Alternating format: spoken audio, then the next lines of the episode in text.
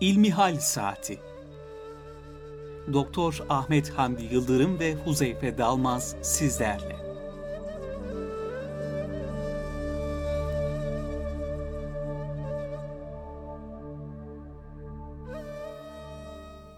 Hayırlı sabahlar sevgili dinleyenler. Erkam Radyo'da İlmihal Saati programında ben Deniz Huzeyfe Dalmaz ve değerli Ahmet Hamdi Yıldırım hocamla yine sizlerle birlikteyiz.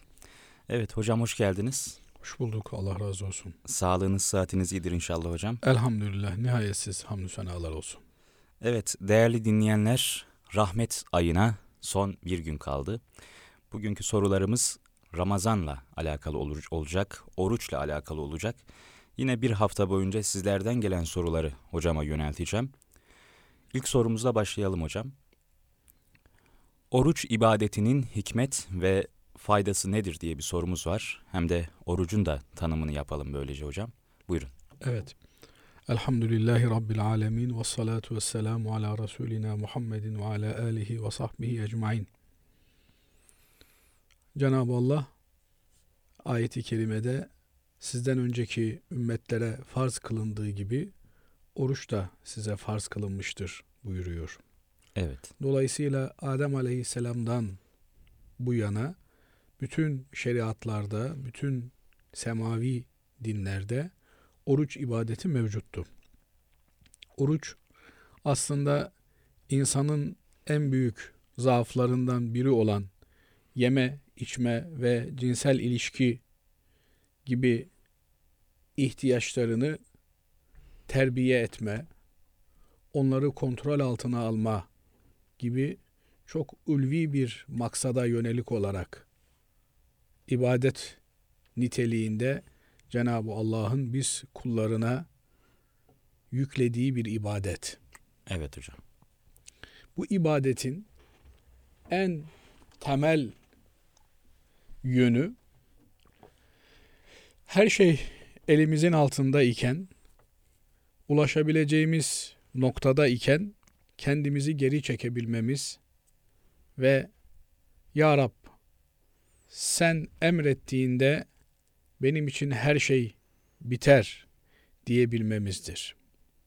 Bu yönüyle hakikaten başka hiçbir yöntemle, usulle yola gelmeyen insan nefsi, insan fıtratı, insan doğası açlıkla bir kıvam kazanmakta ve Allah'a kulluğun o muazzam hazzını yaşayabilmektedir.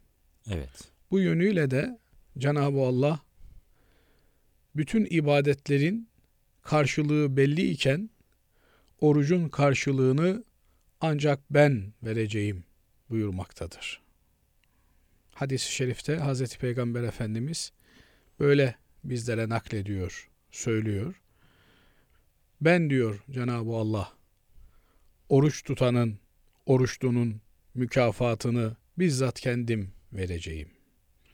Bu bir hesap ve kitap olmaksızın efendim işte e, bir markete işte ne bileyim bir mağazaya gittiğiniz zaman indirim isterseniz oradaki kasiyer size der ki ben yetkili değilim der. O zaman müdürü çağırın, patronu çağırın dersiniz. Evet. Patron nihai noktada son kararı verici olduğundan isterse bedava da verebilir size.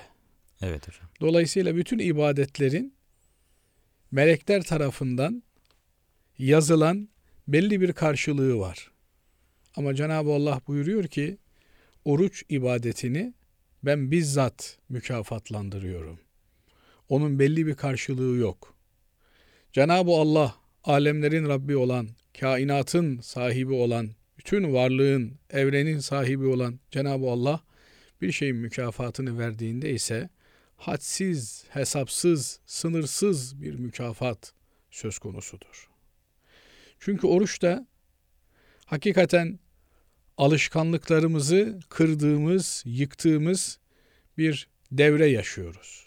Evet. Bu yönüyle de oruç bizi zorluklara, bir takım imkansızlıklara karşı eğitim imkanı sunuyor.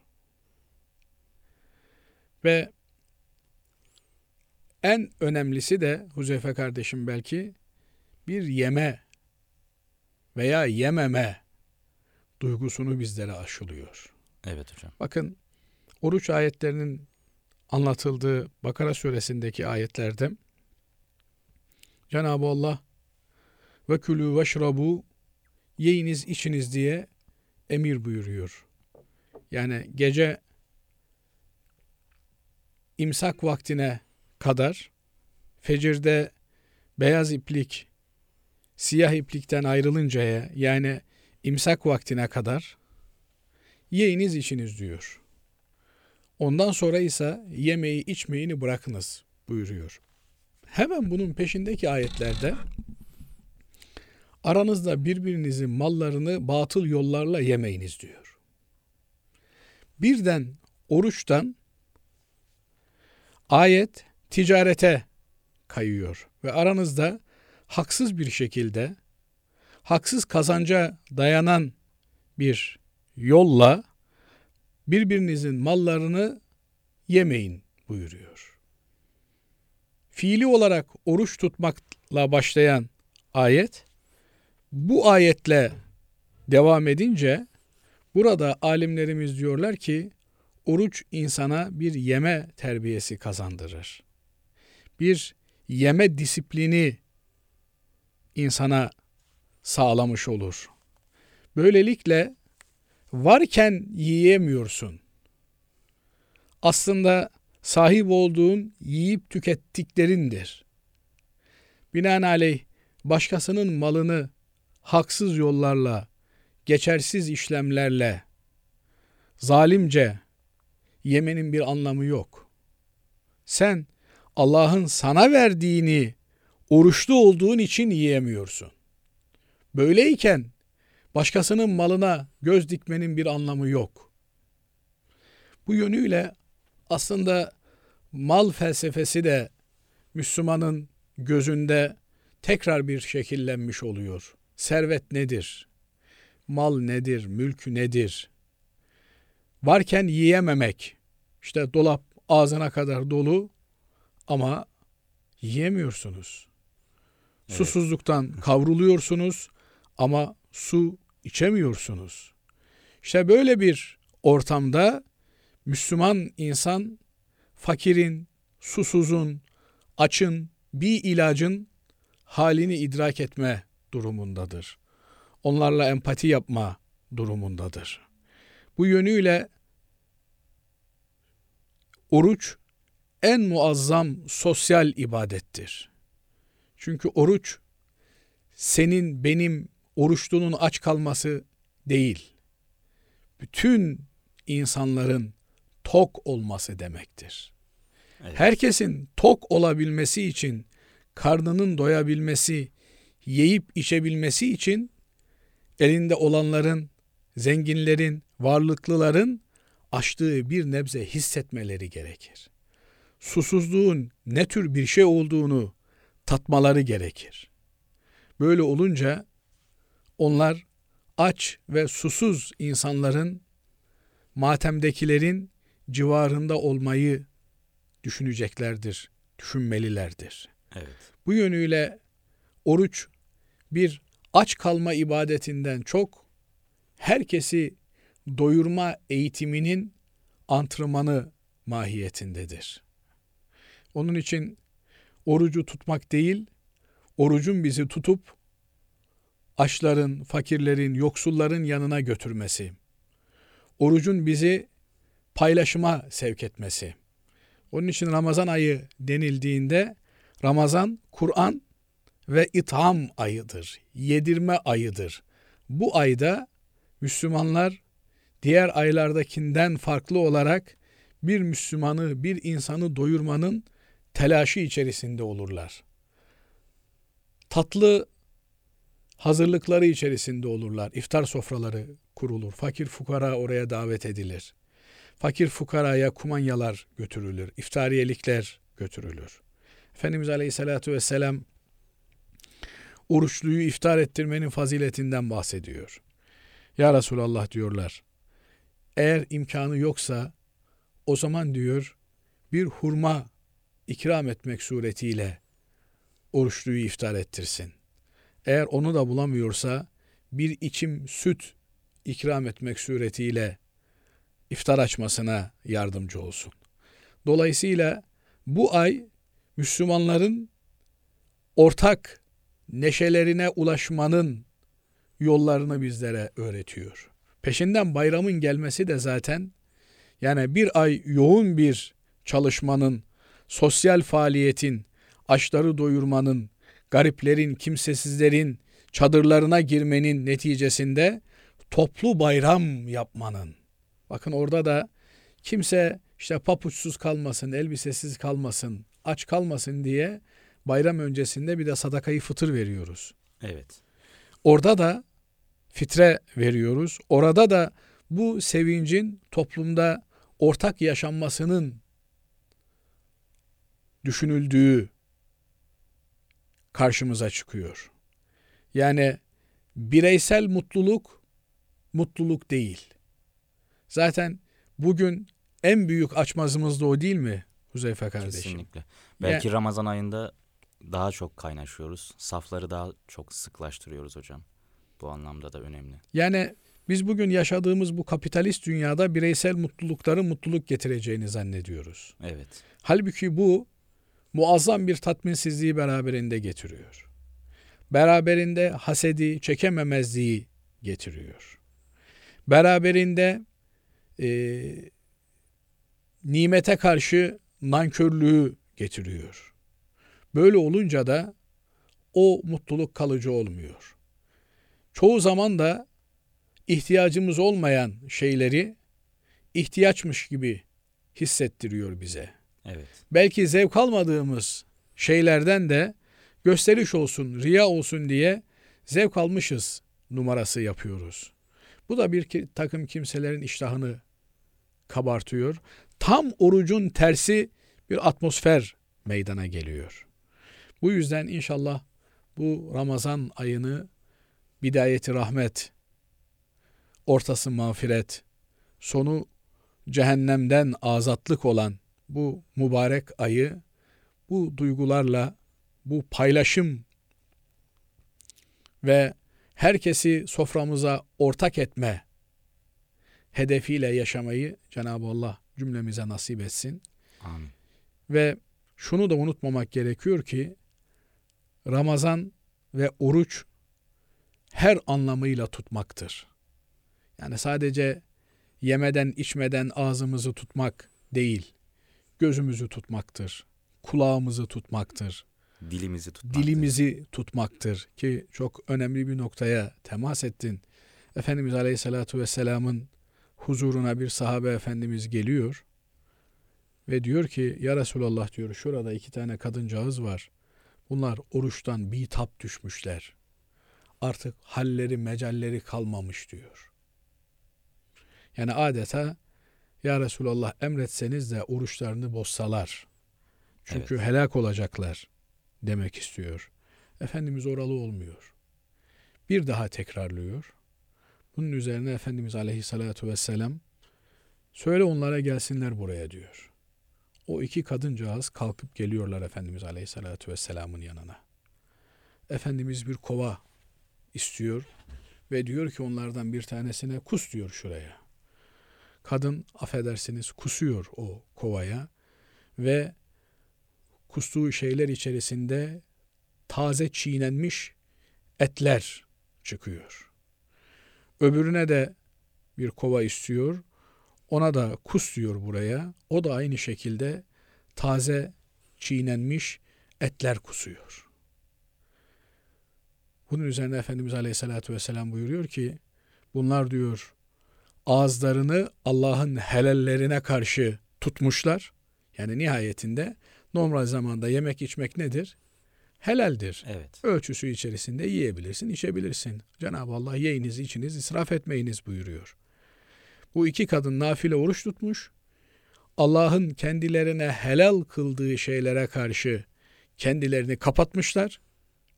Allah'ın kendilerine haram kıldığı şeylere karşı ise kendilerini açmışlar, kendilerini tutamamışlar. Ve o kadının bu kadının dedikodusunu yapmaya başlamışlar. Etini yemedikleri kimse kalmamış. Çünkü biliyorsunuz gıybet ayeti kerimedeki ifadesiyle sizden biriniz kardeşinin etini yemek ister mi diyor. Yani canlı canlı birini yemek anlamına geliyor. Dolayısıyla oruç yemeden içmeden kesilme olduğuna göre hem maddi hem de manevi anlamda bunun gerçekleşmesi gerekiyor. Eğer dilimizi tutamazsak o zaman o orucun bir anlamı yok. Nitekim Efendimiz Aleyhisselatü Vesselam sizden biriniz oruçluyken biri gelir ona sataşır, dalaşırsa ben oruçluyum desin diyor. Evet. Yani ben seninle bir kavgaya giremem. Ben seninle bir it dalaşına giremem. Ben senin etini yiyemem. Yani ben e, senin etini yiyemem ve orucumu bozamam ben. Evet. Yani sabahtan akşama kadar aç bir ilaç duruyorum. Durduk yere şimdi seninle sataşarak, seninle dövüşerek orucumu zedeleyemem. İnşallah bu yüce anlamlarıyla, manalarıyla kamil anlamda bir oruç tutmak nasip olur. İnşallah hocam. Çünkü oruçta e, şeytanla muazzam bir mücadele var. Yani şeytanı mağlup etmenin tadı iftarda var. Nefisle muazzam bir mücadele var. Nefsi sıfırlamanın, sıfıra çekmenin en güzel yöntemlerinden bir tanesi oruç. Böylelikle insandaki ruhani tarafın, manevi yönün inkişafı, gelişmesi söz konusu iken o insandaki şeytani tarafların, efendim hayvani isteklerin asgariye inmesi söz konusu. Yani dolayısıyla insan niye markete gider alışveriş yapar? İşte yemek içmek için. Ama yemeden içmeden kesildiniz mi ona karşı meyliniz de kırılıyor. Bu anlamda inşallah güzel bir oruç tutabilmeyi, Ramazan geçirebilmeyi, ilk gününden son gününe kadar aynı heyecanla, aynı ruhla bu orucu taşıyabilmeyi Cenab-ı Allah cümlemize nasip eylesin. Amin. Bir de bir şey var tabi. Ramazan'ın en uzun günlerine denk geliyor oruç. İşte Evet. şu kadar saat oruç tutacağız. Yani fazla saat oruç tutmak kayıp değil, bir ziyan değil. Allah'ın bize bir lütfu, Allah'ın bize bir e, ihsanı. Ne kadar çok tutarsak o kadar bol mükafatı olacak. Önemli olan onu hakkıyla tutabilmek. Kur'an dolu ve ikram dolu bir Ramazan geçirebilmek. Evet. Hocam sorularımızın içinde yok ama aklıma bir şey geldi. Ee, işveren kişilerin özellikle inşaatta çalışan insanların e, inşaatta çalışan insanların patronlarının e, işçilerine karşı merhameti nasıl olmalı bu konuda?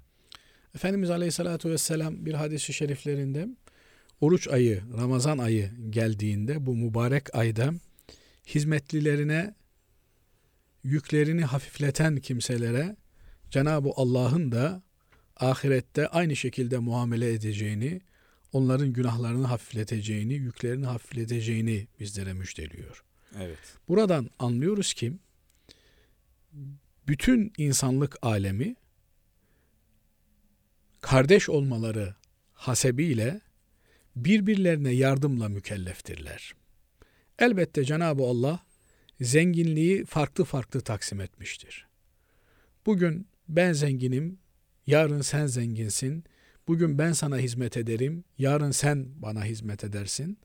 Ama burada tabiri caizse nazikçe bir rol dağılımı söz konusudur. Ben sana hizmet ediyorum diye senin beni ezmeye, bana maddi ve manevi baskı uygulamaya hakkın yok. Nitekim Efendimiz Aleyhisselatü Vesselam bırakın insanlara karşı bu anlamda merhametli olmayı, hayvanlara karşı bile merhametli olmayı ümmetine öğretir. Bir hayvana taşıyamayacağı yükü yüklememeyi, sıcakta, zor şartlarda onun yükünü hafifletmeyi emreder. Hayvanı dinlendirmeyi ve hayvana merhametle davranmayı bizlere emreder. Evet. Aynı şekilde de hizmetlilerine karşı merhametli olan, onlara yardımcı olan kimselere Allah'ın merhamet edeceğini beyan buyurur. Bu genel hükmün dışında özellikle de Ramazan'da verdiği bir vazifenin yerine getirilmesinde kendisine hizmet eden işçisine, hizmetlisine yardım etmeyi ümmetine emretmektedir. Yani bir iş yaptırıyorsun, Ramazan'da o da oruç tutuyor. O da senin Ramazan ayında oruç tuttuğun gibi Allah'ın emrini yerine getirmek için oruç tutuyor. Evet. Dolayısıyla ona yardım etmek her şeyden önce senin insanlık vazifen. Yani ona bir ücret ödüyorsun diye, bir maaş ödüyorsun diye efendim onun görevi o yapsın diyerek umursamaz bir tavır içerisinde olmak asla bir mümine yakışır bir tavır değildir. Ona göre mesai saatlerini de imkan çerçevesinde ayarlamak gerekir. O insanların bizim işte fabrikamızda, iş yerimizde çalışan insanların ibadetlerine zaman ayırmaya bizlerin gayret göstermesi lazım. Belki bir dinlenme saati, belki bir Kur'an saati olarak araya fasıllar koymamız gerekiyor. Belki mesaiyi e, iftar ve sahur dilemine göre ayarlamak imkanı varsa güzel bir davranış olabilir. Belki bir iki saat geç başlayıp bir iki saat geç bırakmak veya Ramazan münasebetiyle mesaiyi yarım saat, bir saat eksiltmek. Bütün bunlar çalışanlarımızın ibadet yoğun bir ay yaşamasını temin etmek için yapılmalı. Belki de bu işveren tarafından işi yap, yapılan işi daha da çok bereketlendirecek ve Allah tarafından daha iyi bir mükafata sahip. Ondan daha ziyade Huzeyfe kardeşim yani işveren de Allah'ın kulu, Evet. çalışan, Çalışan o da işçi kardeşlerimiz de Allah'ın kulu ve hepimizin öncelikli vazifesi Rabbimizin emrini yerine getirmek. Yani eğer Ahmet Bey, Mehmet Bey benim işimde çalışıyorsa onların Allah'la olan hukukunu düşünmek de benim boynumun borcu. Onların namazının, onların orucunun, onların ibadetlerinin endişesini taşımakla da ben mükellefim. Onun için hazır böyle bir fırsat varken hep beraber Allah'ı memnun etmenin yollarına, Cenab-ı Allah'ın rızasını kazanmanın yollarına bakmalıyız. Dediğiniz gibi bu şekilde bir ekip ruhuyla çalışabilen iş yerleri çok daha verimli sonuçlar alırlar. Bugün artık e, iş konusunda eski klasik işveren işçi mantığının terk edilmesi, onun yerine bir takım ruhunun oluşturulması üzerinde duruluyor. Bu tür fırsatlar, bu tür ibadetler bu ruhun kazanılması için de e, çok önemli imkanlar anlamına geliyor. Yani belki o işçiyle patron Ramazan boyunca fırsat oldukça iftar sofralarında bir araya gelecekler. Evet. Teravihlerde bir araya gelecekler. Belki öğleyin okunan mukabele saatinde bir araya gelecekler. Bunlar belki zahirde işte bir saat işin aksaması anlamına gelir ama o ortaya çıkan enerjiyle o bir saatler onlarca saatle telafi edilmiş olacaktır. Bu noktada her ne olursa olsun yani bu tür e, telafi vesaireyi filan da düşünmeye gerek yok. Bir Müslümanın orucuna yardımcı olmak bütün Müslümanların vazifesidir. Evet. Dolayısıyla hele de işveren konumunda olan biri ise gereken bütün kolaylıkları göstermesi gerekir. Evet. Ramazan orucu kimlere farzdır diye bir sorumuz var hocam. Bunu da cevaplayalım inşallah. Ramazan orucu akil, bali olan yani akli melekeleri yerinde olan, şuuru yerinde olan, efendim bülü çağına ermiş bütün Müslümanlara farzdır. Evet. Binaenaleyh Müslüman olan aklı başında bülü çağına ermiş herkesin orucu tutması gerekir. Bu vücubunun şartlarıdır. Ama hasta olabilir bir Müslüman veya oruç tutamayacak kadar e, zayıf olabilir.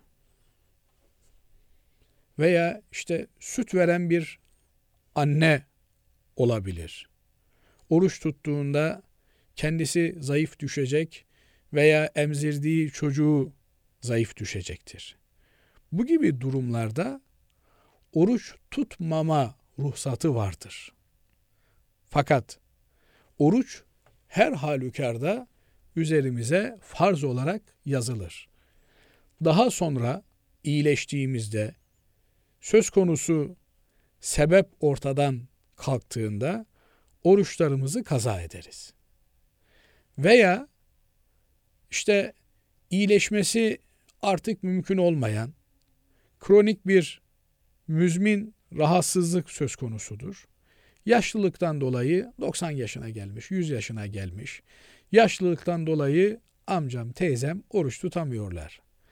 Veya ağır şeker hastası, diyaliz hastası, böbrek yetmezliği var. Veya buna benzer doktorların kesinlikle oruç tutamazsın diye rapor verdiği kimseler, bu kimseler tutamadıkları günler için fidye dediğimiz bir bedel öderler. Onu da Diyanetimiz 15 lira olarak bu sene günlük fidye bedeli oruç tutamayanların günlük olarak ödeyecekleri parayı 15 lira olarak asgari düzeyini belirlemiş bulunuyor. Evet. Dolayısıyla eğer bir kimse Ramazan 30 gün bu hastalıklarından dolayı daha sonra iyileşirim, tutarım diye bir ümidi bulunmayan hastalıklarından dolayı tutamamışsa işte asgari limitiyle söyleyecek olursak 15 liradan 30 gün Ramazan'a 450 lira fakirlere fidye olarak verir ve Cenab-ı Allah onu da oruç tutmuş gibi kabul eder. Ama olur ya hem hasta olan hem de hakikaten bu parayı veremeyecek, aksine bu parayı almaya muhtaç olan kimseler bulunabilir. Bunlar da istiğfar ederler. Cenab-ı Allah'a iltica ederler. Yalvarırlar. Cenab-ı Allah herkesin durumunu, halini en iyi bilendir. Affıyla, merhametiyle muamele eder inşallah. Evet. Hatırlatmakta fayda var. Değerli dinleyenler, Erkam Radyo'da ben Deniz Huzeyfe Dalmaz ve Doktor Ahmet Hamdi Yıldırım hocamla İlmihal Saati programını dinliyorsunuz. Oruç hakkında konuşuyoruz. Oruç ibadetinin hikmet ve faydası nedir? Ramazan orucu kimlere farzdır? sorularını cevapladık. Şimdi kısaca orucu bozan şeyler nelerdir sorusu var hocam. Buna da değinelim inşallah. Evet orucu bozan e, şeylerle ilgili şöyle bir ana ilkemiz var. Vücuda giren her şey özetle orucu bozar. Dolayısıyla dışarıdan içeriye hiçbir şey almamaya gayret etmek gerekiyor. İşte yediğimiz, içtiğimiz şeyler, efendim e, cinsel davranışlar orucu bozarlar. Elbette bunların teferruatı var. Şöyle olursa böyle olur vesaire filan diye.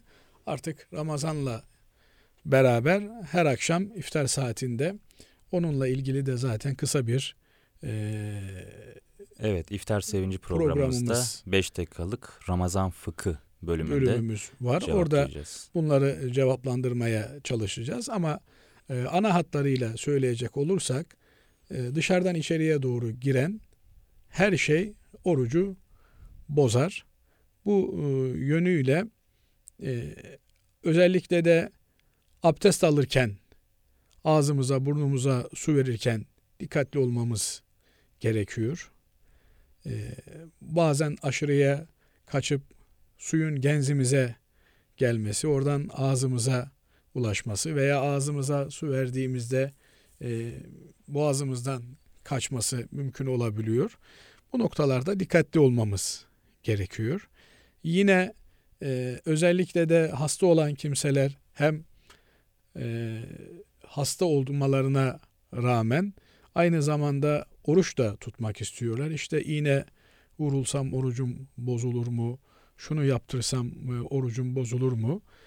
Özetle burada söyleyeceğimiz dışarıdan aldığımız, hariçten vücudumuza aldığımız her şey orucumuzu bozar.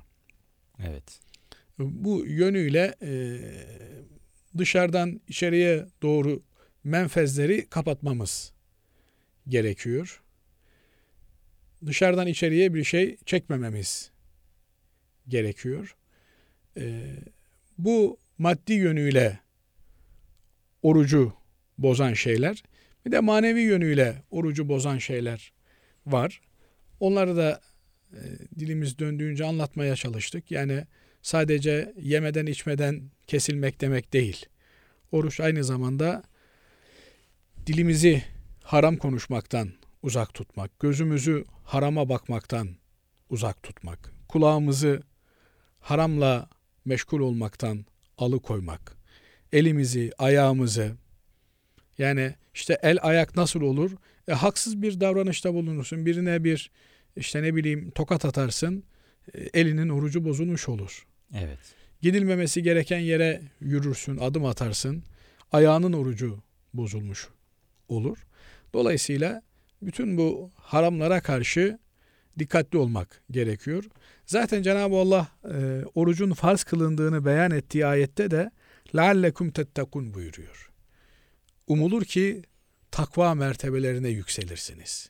Takva dereceniz artar. Oruçla takva arasında böyle doğrudan bir bağlantı söz konusu. Kişinin takvasını Cenab-ı Allah'a karşı, Allah'ın yasaklarına karşı duyarlılığını artıran en önemli etkenlerden bir tanesi oruç.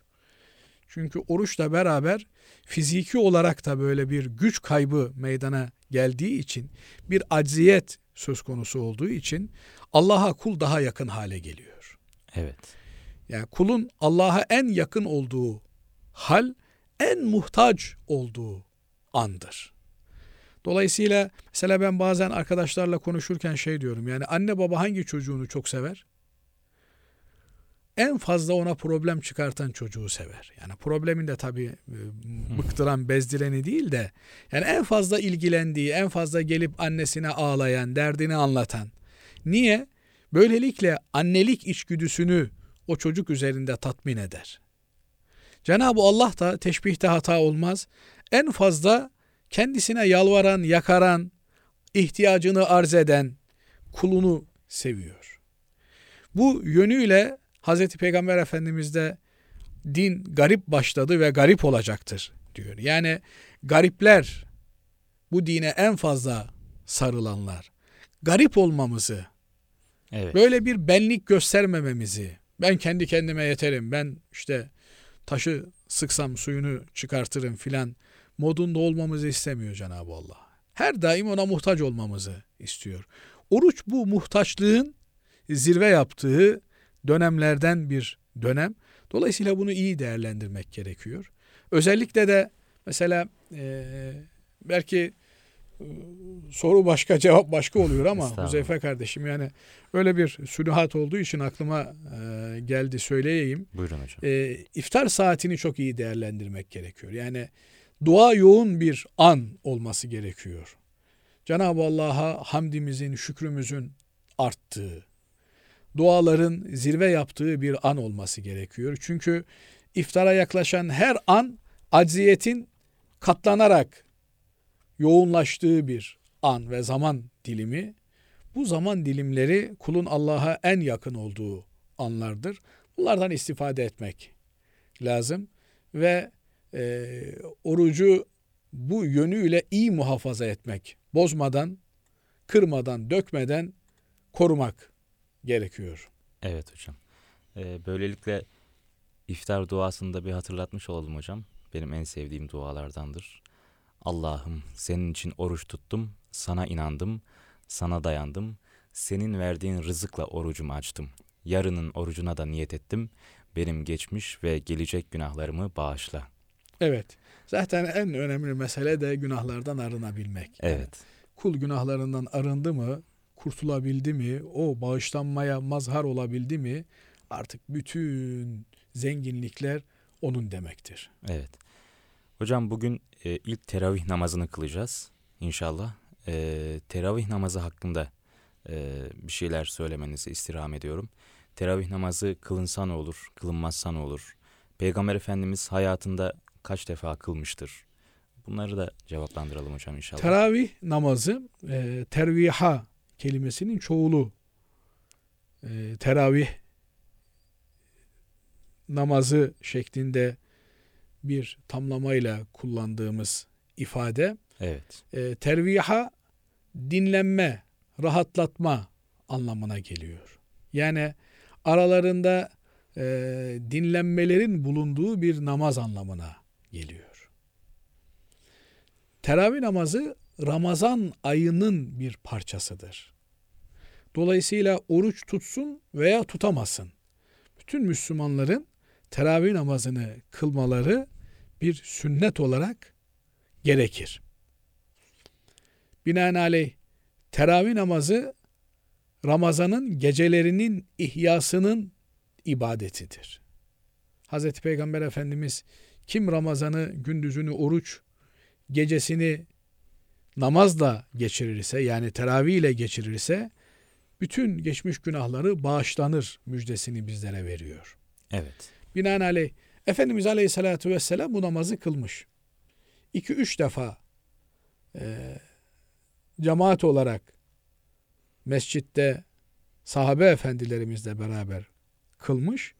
Peşinden cemaatin arttığını görünce bunun farz olur endişesiyle evinde münferit olarak kılmaya başlamış. evet, Ama sahabe efendilerimiz mescitte yine kılmışlar. Çünkü Efendimiz Aleyhisselatü Vesselam Ramazan gecesi namazından bahsediyor. Fiilen kendisi de kılmış. Sahabe efendilerimiz onun arkasında saf olmuşlar. Efendimiz Aleyhisselatü Vesselam evine çekilip evinde tek başına kılmaya devam ettiğinde de sahabe efendilerimiz mescitte tek başlarına kılmaya devam etmişler. Hazreti Ömer Efendimizin halifeliği döneminde camide herkes ayrı ayrı teravih namazını kılmaya başladığını gören Hazreti Ömer Efendimiz Cenab-ı Allah'ın bir ilhamıyla teravihi cemaatle kıldırmaya başlamış. evet, Böylelikle teravih namazı cemaatle kılınır hale gelmiş. Bunu gören Hazreti Ömer Efendimiz de ne güzel bir uygulama oldu malinde ni'metil bid'atu buyurmuş. Yani bid'at kelimesi sonradan dine sokulmuş şey anlamına geliyor. Ama kelime anlamı itibariyle orijinal, öncesi olmayan, yeni yapılmış bir uygulama manasına geliyor. Burada Hazreti Ömer Efendimiz bu uygulamanın böyle yeni bir e, kisveyle, yeni bir formatla güzel kaçtığını, güzel olduğunu ifade ediyor. Dolayısıyla bazıları işte teravih Hazreti Ömer Efendimizin ihdasıdır, onun e, uygulamasıdır, onun sünnette yeri yok filan türünden ileri geri abuk subuk laflar ediyorlar. Bu asla doğru bir söz değildir. Teravih namazı Hazreti Peygamber sallallahu aleyhi ve sellem Efendimizin kıldığı bir namazdır. Rivayetlerde iki veya üç defa Hazreti Peygamber Efendimizin teravih namazı kılarken sahabe-i kiram efendilerimizin ona cemaat olduğundan bahsediliyor. Ondan sonra Efendimizin evinde münferit olarak namazı kılmaya devam ettiği anlatılıyor. Bu yönüyle sahabe efendilerimiz ilk günden itibaren teravih namazını kılıyorlar, kılmışlar ama münferit olarak kılıyorlar. Yatsı namazından sonra herkes bir tarafa çekilmiş teravih kılıyor. evet, Bunu Hazreti Ömer Efendimiz bir cemaat formatına, şekline sokmak suretiyle düzenli hale getirmiş. Kaldı ki e, nafile ibadetlerin cemaatle kılınması Hanefi mezhebi hariç diğer mezheplerimizde olan bir uygulamadır. Hanefi mezhebinde de e, cemaat çağrısı yapılmaksızın nafile namazın cemaat halinde kılınabileceği söylenir. Bu yönüyle Hulefai Raşidin, dört halife efendilerimizin sünneti de Hazreti Peygamber Efendimizin sünnetinin devamı mahiyetindedir. Binaenaleyh Hazreti Ömer Efendimizin cemaatle kılınmasını tavsiye etmesi, o şekle bunu büründürmesi, cemaatin de sünnet olduğu, sünneti müekkede olduğu hatta, Evet. çünkü sahabe efendilerimizin tamamı bu uygulamaya onay vermiş ve itiraz etmemişlerdir. O gün bugün de Müslümanların camilerinde teravih kılınmaktadır. 20 rekat olarak teravih namazı eda edilmektedir. Evet. Burada hatırlatmamız gereken çok önemli bir husus var. Huzeyfe kardeşim. Buyurun hocam. Namaz ister farz olsun, ister sünnet olsun, ister kendiliğimizden kıldığımız nafile bir namaz olsun. Her ne namaz olursa olsun, hangi adla kılınırsa kılınsın, alemlerin Rabbinin huzurunda kıyama durmaktır. Allah'ın huzurunda hazır bulunmaktır. O huzura uygun bir şekilde kılınması gerekir. Namazın adabına ve erkanına riayet edilerek kılınması gerekir. Bizim dinimizde açıkça ifade ediyorum. Bizim şeriatımızda süratli kılınan namaz, yavaş kılınan namaz diye bir ayrım söz konusu değildir. Kaldı ki eğer böyle bir ayrım olacaksa bunların içerisinde teravih namazı en ağır modda kılınması gereken namazdır. Ama maalesef özellikle de memleketimizde bunu görüyoruz. Sanki teravih namazı bir hız namazıymış gibi, bir sürat namazıymış gibi. Efendim hangi hoca daha erken bitiriyor? Kılmayın. Eğer böyle bir sürat yarışması haline dönüştürecekseniz teravihi kılmayın. Spor haline getirmeyin. Kılıp da günaha girmeyin.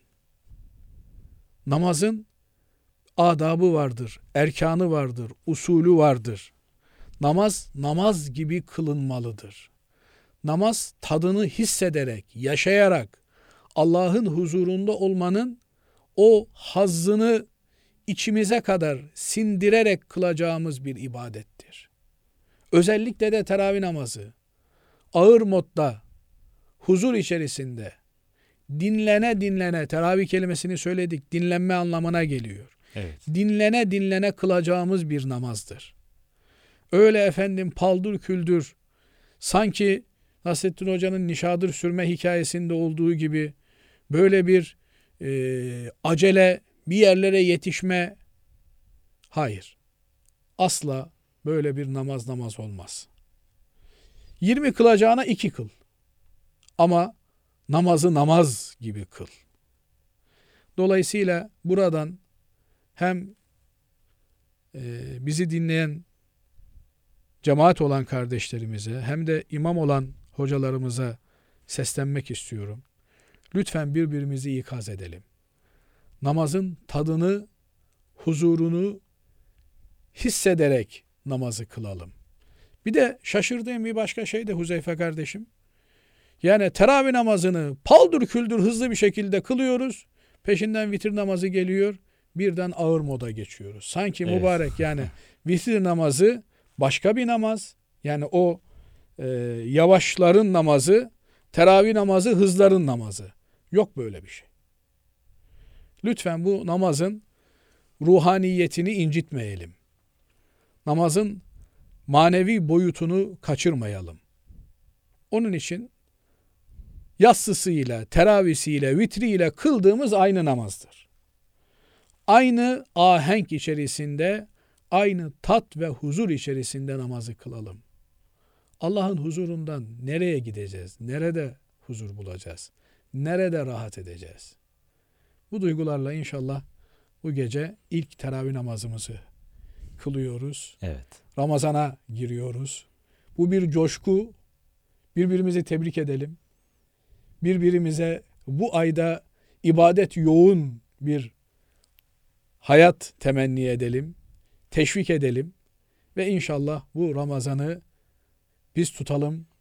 Ramazan da bizi her türlü kötülükten, her türlü eksiklikten tutsun. Ramazan başında rahmete, ortasında mağfirete, sonunda da cehennemden azat olmaya hep birlikte bütün ümmeti Muhammed olarak nail olalım. Amin hocam. Evet Allah razı olsun hocam. Çok teşekkür ediyoruz. Ben teşekkür ederim. Allah razı olsun. Evet değerli dinleyenler Erkam Radyo'da ben Deniz Huzeyfe Dalmaz ve değerli Ahmet Hamdi Yıldırım hocamla İlmihal Saat programını dinlediniz. Bir sonraki programda yeniden buluşmak ümidiyle e, şimdiden hepinize hayırlı bir Ramazan geçirmenizi Yüce Allah'tan temenni ediyor. Hepinizi Allah'a emanet ediyoruz.